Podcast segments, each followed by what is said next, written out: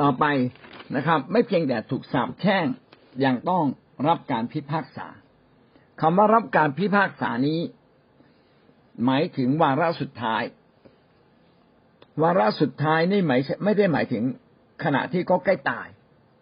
ของแต่ละคนนั้นไม่ใช่วาระสุดท้าย วาระสุดท้ายของโลก จะมีวันที่พระเจ้าจะมาพิพากษาคนทั้งโลก ไม่ว่าจะเชื่อพระเจ้าไม่เชื่อ จะเชื่อพระเยซูไม่เชื่อ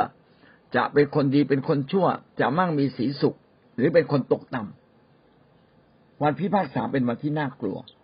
เพราะว่าทุกคนจะเสมอภาคกัน ทุกคนจะต้องมายืนอยู่ต่อหน้าพระพักของพระเจ้า และคนเหล่านั้นจะต้องถูกลงโทษตามการกระทำตามคำพูด ตามทุกสิ่งที่เขากระทำแต่คนชอบทำ ก็จะได้รับการยกเว้น เพราะว่าพระเยซูคริสต์ได้ทรงยกเว้นเขา ความตายของพระเยซูคริสต์ได้ปกคลุมความบาปของเขา และเขาได้กลับใจและเริ่มต้นชีวิตใหม่ วันต่อวัน ผมอยากใช้คำนี้ วันต่อวัน และเขาจะไม่กลับไปทำชั่วอีก ถ้าเขากลับไปทำชั่วอีก และยังหลงละเลงนึกว่าเขาเป็นคนชอบทำเข้าใจผิดนะครับ วันนั้นพระเจ้าจะบอกว่าเราไม่รู้จักเจ้า เรามาดูคนธรรมในวาระสุดท้าย เขาจะต้องได้รับการลงโทษ แม้คนเหล่านี้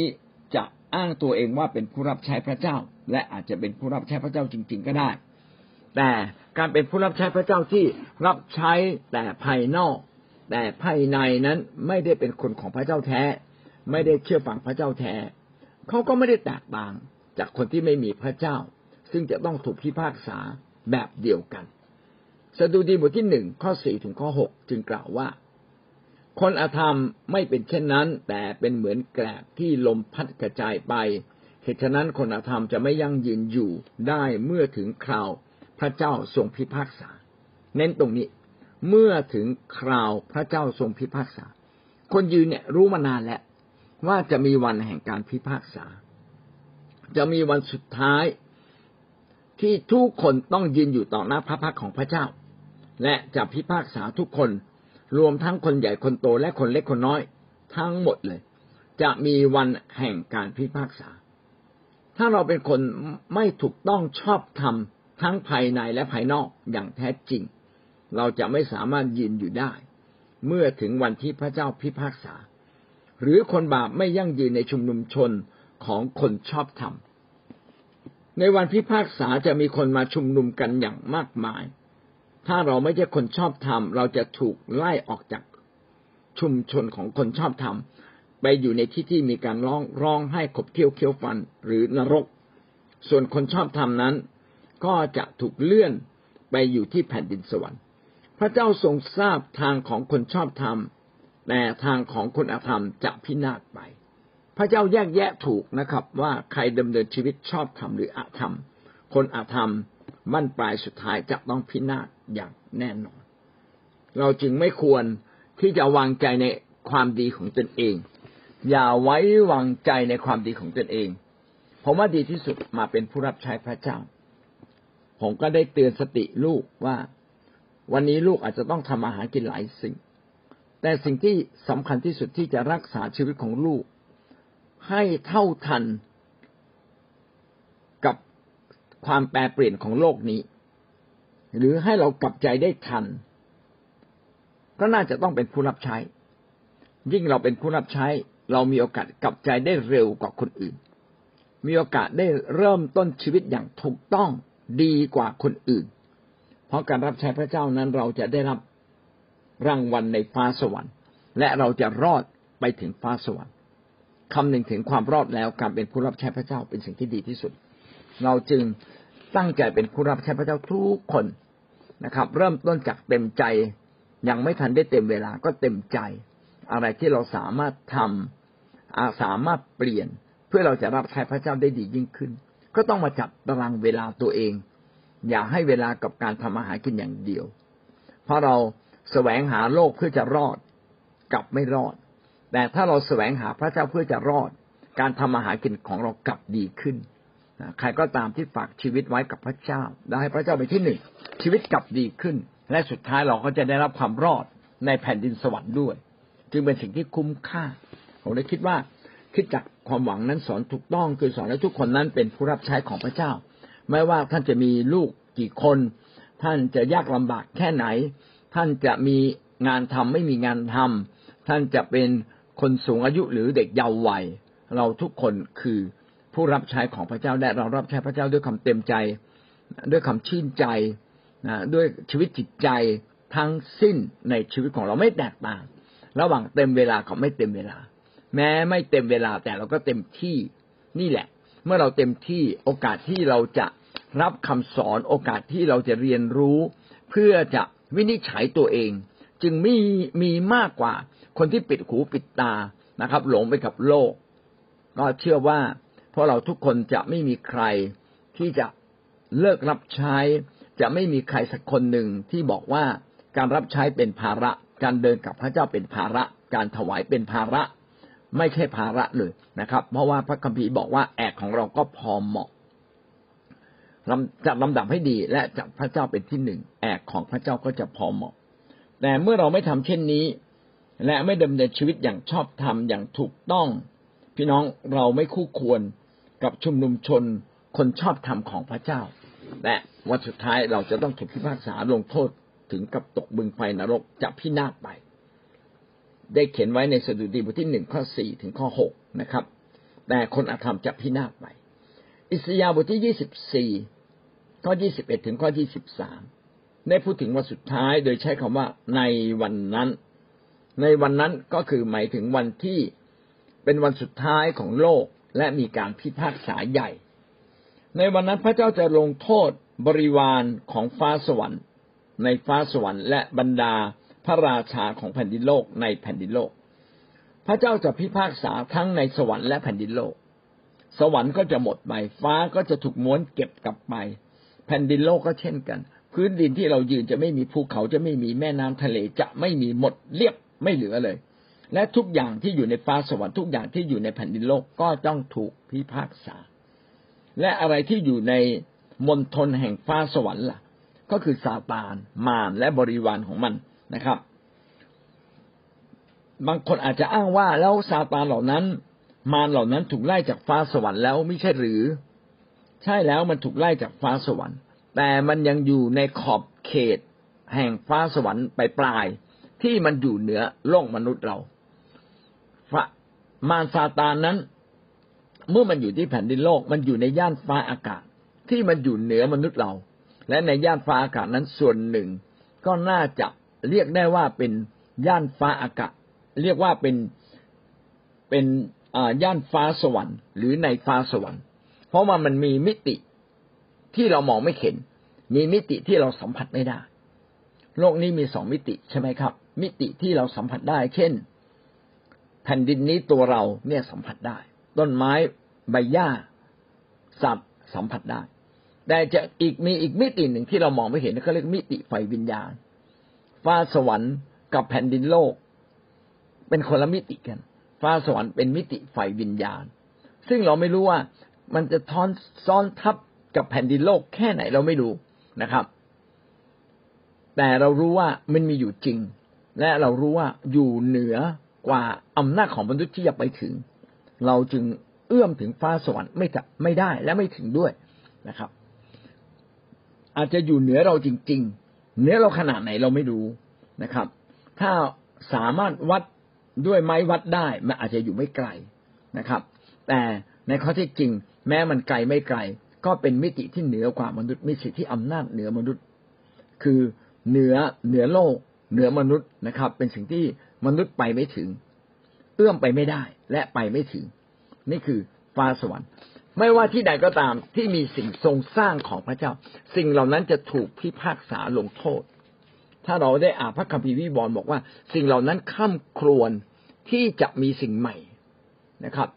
เมื่อถึงวันพิพากษาผมเชื่อว่าทุกสิ่งที่เป็นสิ่งเก่าและติดอยู่ในบาปและเกิดมาเนื่องจากบาปก็จะจบสิ้นลง และสิ่งใหม่จะเกิดขึ้น สิ่งใหม่จะเกิดขึ้นเป็นสิ่งใหม่ที่ไม่ติดในการบาปอีกต่อไป ซึ่งผมไม่สามารถจินตนาการได้ว่า ในวันนั้นที่ฟ้าสวรรค์นั้นจะมีภูเขา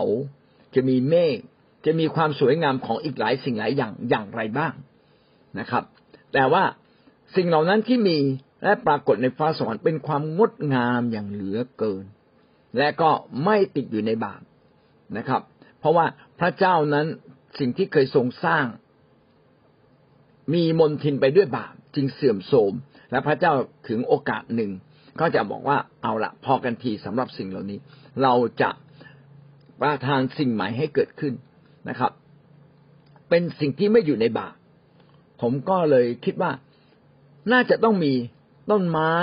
น่าจะมีสัตว์ น่าจะมีหลายอย่างในฟ้าสวรรค์ ซึ่งไม่ติดในบาปไม่อยู่ในความเสื่อมโทรมของบาปแต่มาอยู่ตรงไหนก็ไม่รู้นะครับ อันนี้เป็นแค่ความเข้าใจนะผมก็ไม่สามารถทุบเปรี้ยงไปแล้วว่าใช่แน่แน่นะครับ แต่อย่างน้อยที่สุดในสวรรค์นั้นมีพระเจ้า นั่งอยู่ที่บัลลังก์เหนือสุด แล้วก็มีสิ่งมีผู้คนต่างๆ แวดล้อมมีทั้งผู้อาวุโสนะครับ มีทั้งทูตสวรรค์ห้อมล้อม แต่ว่าพระคัมภีร์เขียนว่าสวรรค์นั้นสวยงามนะครับ มีแสงสว่างของพระเจ้าแทนดวงอาทิตย์นะครับ มีถนนมี ทำด้วยทองคำผมเลยคิดว่าในสวรรค์นั้นก็คือความบริบูรณ์ของทุกสิ่ง เป็นแบบจำโลกนี้เป็นแบบจำลองของสวรรค์ แต่แสงด้วยความบาปที่มีความเสื่อมโทรมแต่ในสวรรค์นั้นเป็นสิ่งใหม่ที่สวยสดงดงามนะครับ และก็เต็มด้วยความยิ่งใหญ่และสง่าราศีผมเชื่อแบบนั้นนะครับ อาจจะไม่ถูกต้องเลยทีเดียว ข้อที่สิบเอ็ดครับ ได้อ่านไปละข้อที่สิบสองเขาทั้งหลายจะถูกรวบรวมไว้ด้วยกัน ดังนักโทษคุกมืด เขาทั้งหลายจะถูกกักขังไว้ในคุก และต่อมาหลายวันก็จะถูกลงโทษ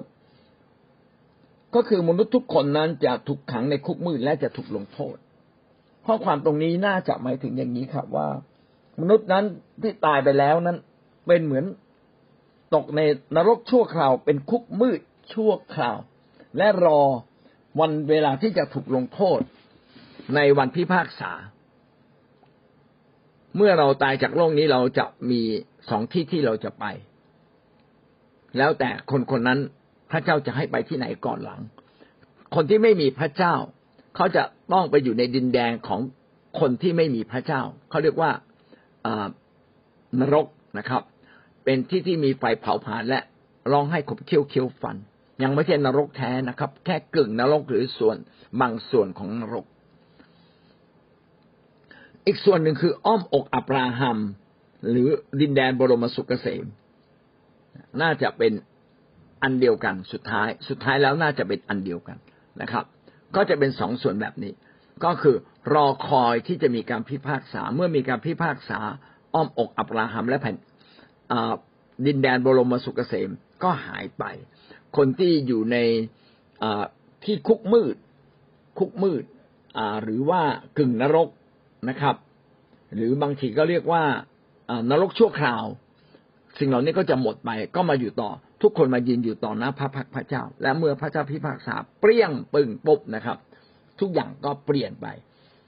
มนุษย์ก็จะถูกที่ชั่วก็จะถูกโยนลงไปสู่ นรกบึงไฟ ซึ่งเป็นบึงไฟที่แท้จริง และบรรดาทูตสวรรค์ก็จะถูกโยนลงลงไปในนี้ด้วย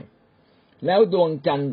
จะอดสูดวงอาทิตย์จะอับอาย เพราะว่าพระเจ้าจอมโยธาทรงราชบนภูเขาสิโยและในเยรูซาเล็ม พระสิริจะปรากฏต่อหน้าพวกผู้ใหญ่ของพระองค์ น่าคิดนะครับ ดวงจันทร์จะอดสูดวงอาทิตย์จะอับอาย ดวงจันทร์ก็สดใสในวันเพ็ญสวยงามมาก ดวงอาทิตย์ก็ส่องสว่างให้กับมนุษย์ ทุกวันทุกเวลา แล้วในวันที่พระเจ้าเสด็จมาพิพากษา ดวงจันทร์จะอดสูดวงอาทิตย์จะอับอาย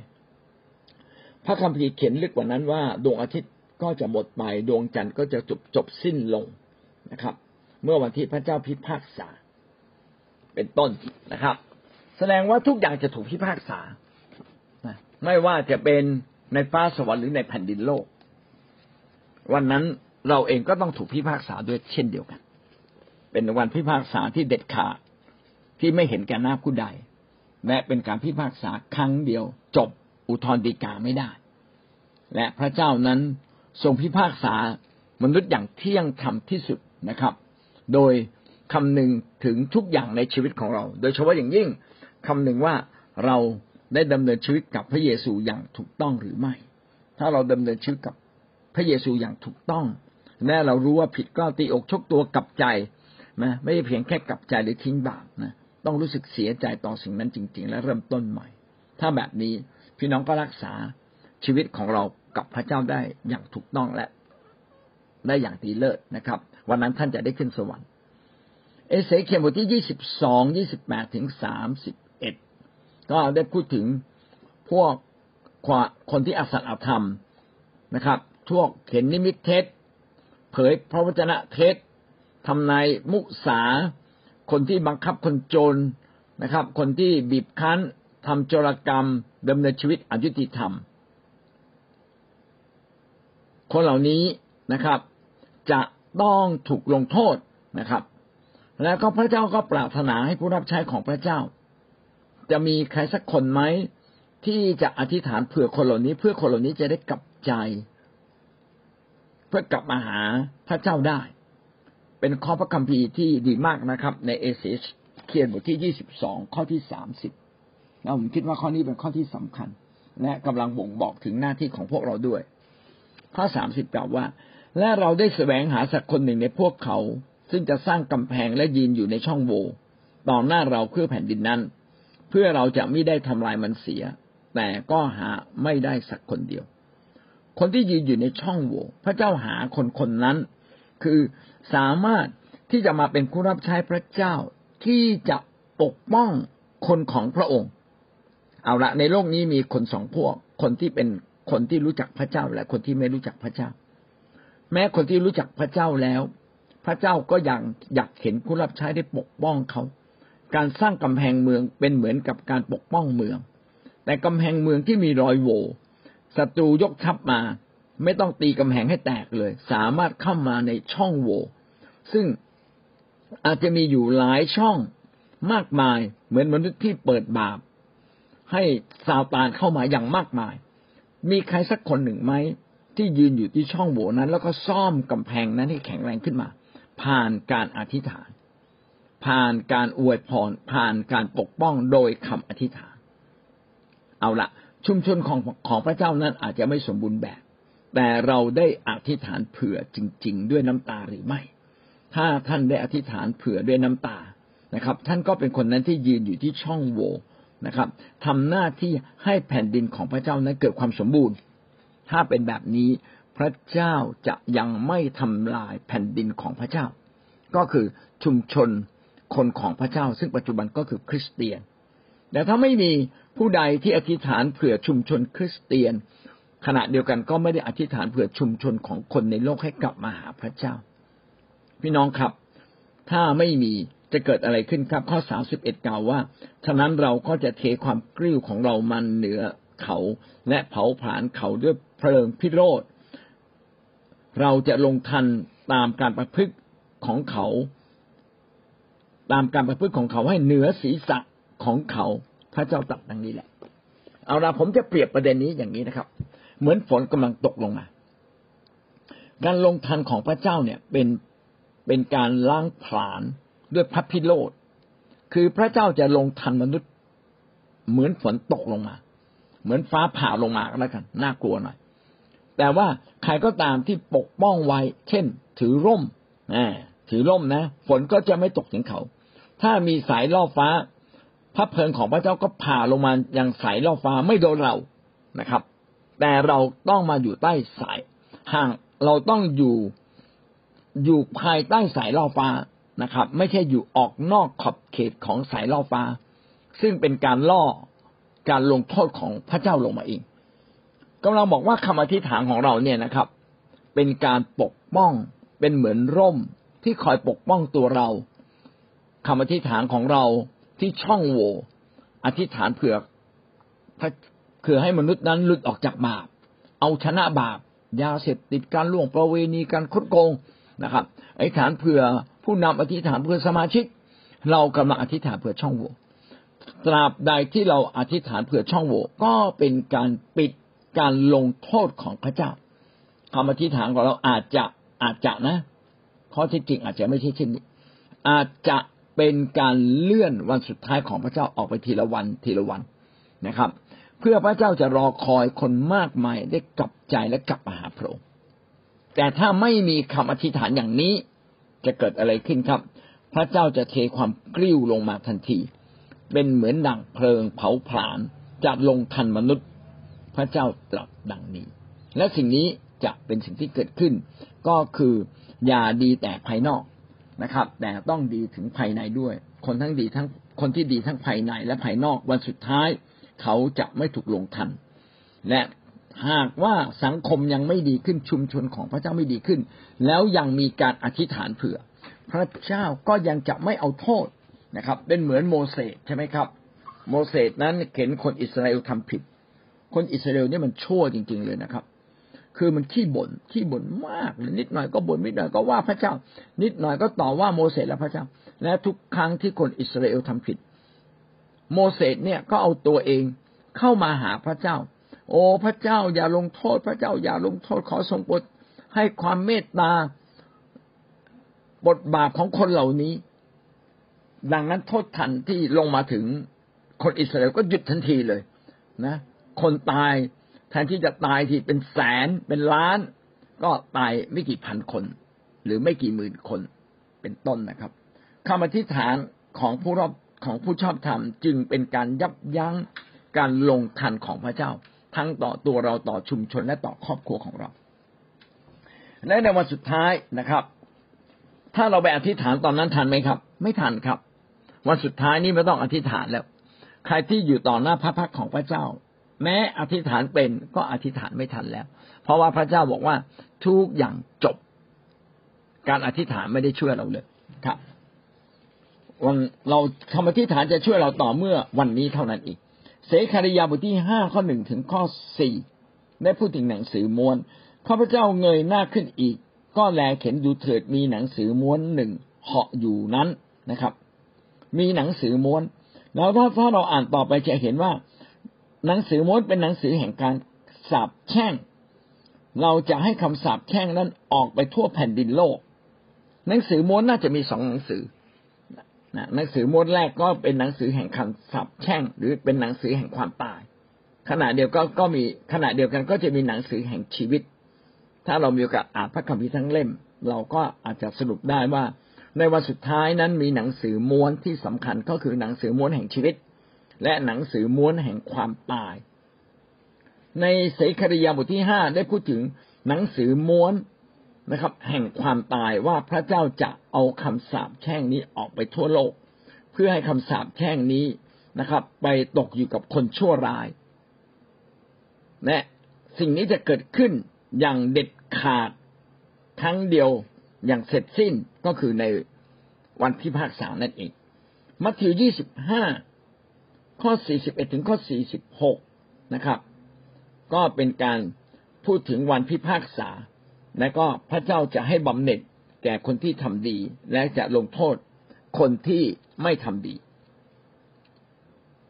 ข้อ 41 กล่าวว่าพระองค์จะดัดกับบรรดาผู้ที่อยู่เบื้องหลัง พระหัตถ์ของพระองค์ว่าท่านทั้งหลายผู้ต้องถูกสับแช่งจงถอยออกไป และเข้าไปอยู่ในไฟที่ซึ่งไหม้อยู่เป็นนิด ซึ่งเตรียมไว้สำหรับ มารร้ายและสมุนของมัน ถ้าเราเป็นคนชั่วร้ายเราก็ไม่แตกต่างจากซาตานที่ต้องถูกลงโทษ และสมุนของซาตานที่ต้องถูกลงโทษ คือตรงนี้พี่น้องอาจจะเข้าใจไม่ลึกซึ้งนะครับหัวอธิบายตรงนี้เกิดความลึกซึ้ง คือซาตานเนี่ย คู่ควรกับการถูกลงโทษอยู่แล้ว สมุนของซาตานใครที่ติดตามซาตานไปทรงเจ้าเข้าผี กลายเป็นพวกผู้ร้ายของความชั่วร้าย เช่น ขายยาเสพติด เป็นมือปืน เป็นคนชอบดา่า คนเหล่านี้เป็นสมุนซาตานโดยไม่รู้ตัว เพราะซาตานสั่งให้มันทำอะไร มันก็ทำชั่วตามที่ซาตานสั่ง อันนี้สมุนของมันก็คู่ควรกับการต้องถูกลงโทษถึงบึงไฟนรกอยู่แล้ว แต่ยังยังยังจะมีอีกพวกหนึ่งที่แม้ไม่ชั่วร้ายขนาดนั้น ก็ตกบึงไฟนรกด้วย ก็คือคริสเตียนทั้งหลาย หรือคนเชื่อพระเจ้าทั้งหลาย ที่ดีแต่ภายนอกแต่ภายในไม่ได้ถูกต้องกับพระเจ้าอย่างแท้จริงนะครับ คนเหล่านั้นก็คู่ควรกับการลงสู่บึงไฟนรก ส่วนคนที่ดำเนินชีวิตอย่างถูกต้องนะครับทำดีอยู่เสมอ และรักษาใจที่ถูกต้องกับพระเจ้า พระเจ้าบอกว่าพระเจ้าจะให้บำเหน็จนะครับ แม้แต่ยกน้ำแก้วหนึ่งให้ผู้ที่กระหายดื่ม เอาเสื้อผ้าให้กับคนเจ็บป่วย คนที่อยู่ในพันธนาการเราก็ไปเยี่ยม คนที่เจ็บป่วยเราก็ดูแล คนที่ไม่มีเราก็ได้เอาใจใส่ดูแลเขา พระเจ้าบอกว่าก็เป็นเหมือนกับเราได้กระทำต่อพระองค์ และพระองค์จะให้รางวัลแก่เรานะครับ พวกคนเหล่านี้จะต้องออกไปรับโทษเป็นนิด คนชั่วจะต้องรับโทษเป็นนิด ก็คือคนที่ดีแต่ไม่ดีแท้นะครับ ขณะเดียวกันคนที่ดี ด้วยความเชื่อชอบทำด้วยความเชื่อจะได้เข้าสู่ชีวิตนิรันดร์ก็คือเราทั้งหลายที่กลับใจและทิ้งชีวิตเก่า ทิ้งชีวิตแห่งความบาปอย่างแท้จริงดำเนินชีวิตกับพระเจ้าวันต่อวันทำดีวันต่อวันนะครับ แม้มีอะไรจำกัดก็ยังเลือกพระเจ้าก่อนเสมอวันต่อวัน เราจะเห็นว่าทุกครั้งที่เราตัดสินใจ เป็นเหมือนกับ การพิสูจน์ตัวเราว่าวันสุดท้ายเราจะเป็นอย่างนั้น แม้ว่าอะไรเกิดขึ้นถอนท่านช่วยพระเจ้าไว้ก่อน วันนี้ในความยากลำบากท่านช่วยพระเจ้าไว้ก่อน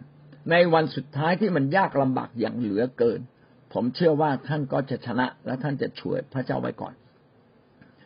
คนที่เป็นคนชอบธรรมและได้ชื่อว่าจะเป็นคนหนึ่งที่ได้รับบำเหน็จในฟ้าสวรรค์และไปสวรรค์ได้ ก็คือคนที่ได้ต่อสู้กับตัวเองในทุกเรื่องทุกกรณี โดยยกพระเจ้าขึ้นสูง และเมื่อต้องกลับใจก็กลับใจอย่างแท้จริง และหันหลังกลับอย่างแท้จริง เลือกพระเจ้าก่อนเสมอนะครับ พระคัมภีร์จึงบอกว่าคนที่ร้อนรนจึงจะชิงเอาแผ่นดินสวรรค์ได้ ถ้าเราเดินกับพระเจ้าแบบเรื่อยๆเฉยๆแบบสบายก็ไป ไม่สบายก็ไม่ไปโบสถ์นะครับ ไม่สะดวกก็ไม่รับใช้ สะดวกจึงรับใช้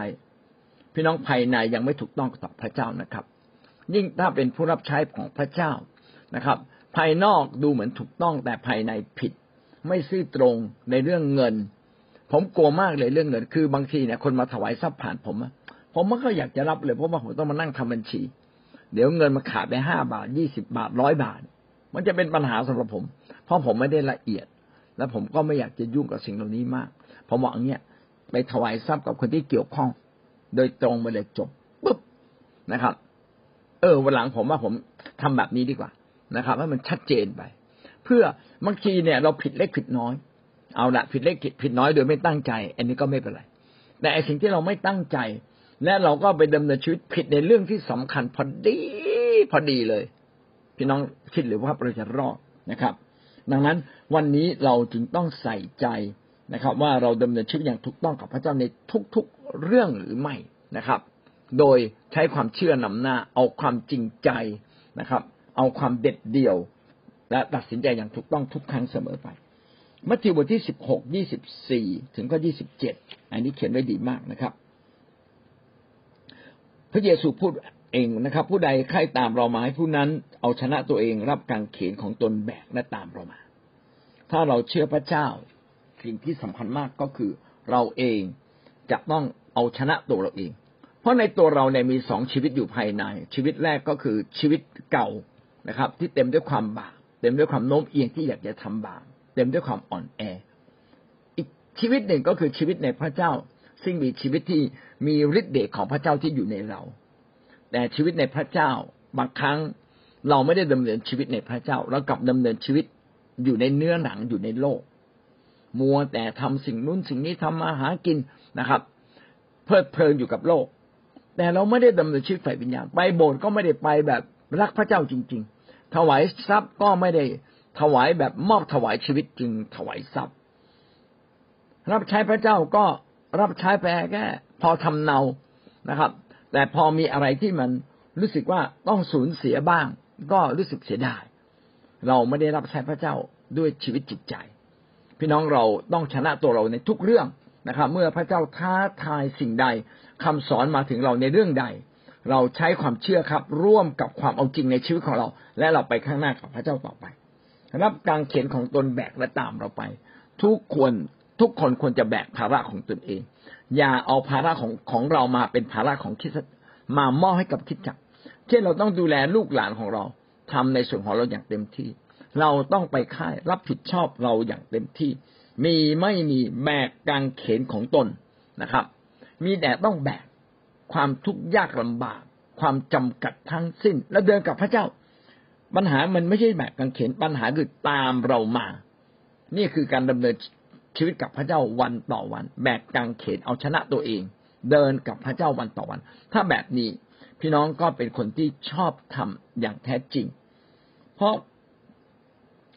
เพราะว่าผู้ใดใครจะเอาชีวิตรอดผู้นั้นก็จะเสียชีวิตแต่ผู้ที่จะเสียชีวิตเพราะเข็นแก่เราผู้นั้นจะรอดเคล็ดลับก็คือเข็นแก่พระเจ้า ถ้าเราเข็นแก่พระเจ้าชีวิตเราจะรอดนะครับ แต่ถ้าเราคิดถึงตัวแต่ตัวเองนะครับคำนึงถึงแต่ตัวเองนะครับห่วงใยแต่ตัวเองเกรงว่าเราจะไม่รอด อันนี้ก็เป็นสิ่งที่น่ากลัวนะครับ พระคัมภีร์ได้พูดต่อไปนะครับ ผู้ใดจะ ได้สิ่งของสิ้นทั้งโลกจะต้องเสียชีวิตของตนผู้นั้น จะได้ประโยชน์อะไร ผู้นั้นจะเอาอะไรเป็นแลกเอาชีวิตของตนกลับคืนมา ชีวิตกับพระเจ้าเป็นเรื่องที่สำคัญที่สุดนะครับ แม้ได้สิ่งของสิ้นทั้งโลก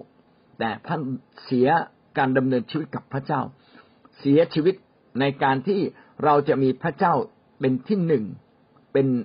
ใหญ่ในชีวิตของเรา ถ้าเราเสียสิ่งเหล่านี้ไป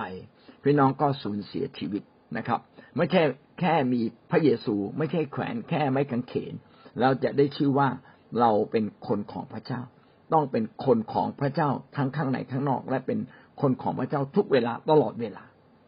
ยี่สิบเจ็ดกล่าวว่าเมื่อบุตรมนุษย์เสด็จมาด้วยทัศดิแห่งพระบิดาพร้อมด้วยเหล่าทูตสวรรค์ของพระองค์เมื่อนั้นเราจะประทานบำเหน็จแก่ทุกคนที่ทำตาม ให้ทำบำเหน็จให้ทุกคนตามการกระทำของ ของตน ถ้าเราดำเนินชีวิตอย่างถูกต้องพี่น้องจะได้บำเหน็จ แต่ถ้าเราดำเนินชีวิตอย่างไม่ถูกต้อง พี่น้องจะต้องถูกทิ้งในที่ที่ต้องร้องให้ขบเคี้ยวเคี้ยวฟันก็คือบึงไฟนรกนั่นเอง ก็เป็นสิ่งที่น่ากลัวนะครับ เนื่องจากวันนี้เป็นวันสุดท้ายที่ผมจะสอนให้จบ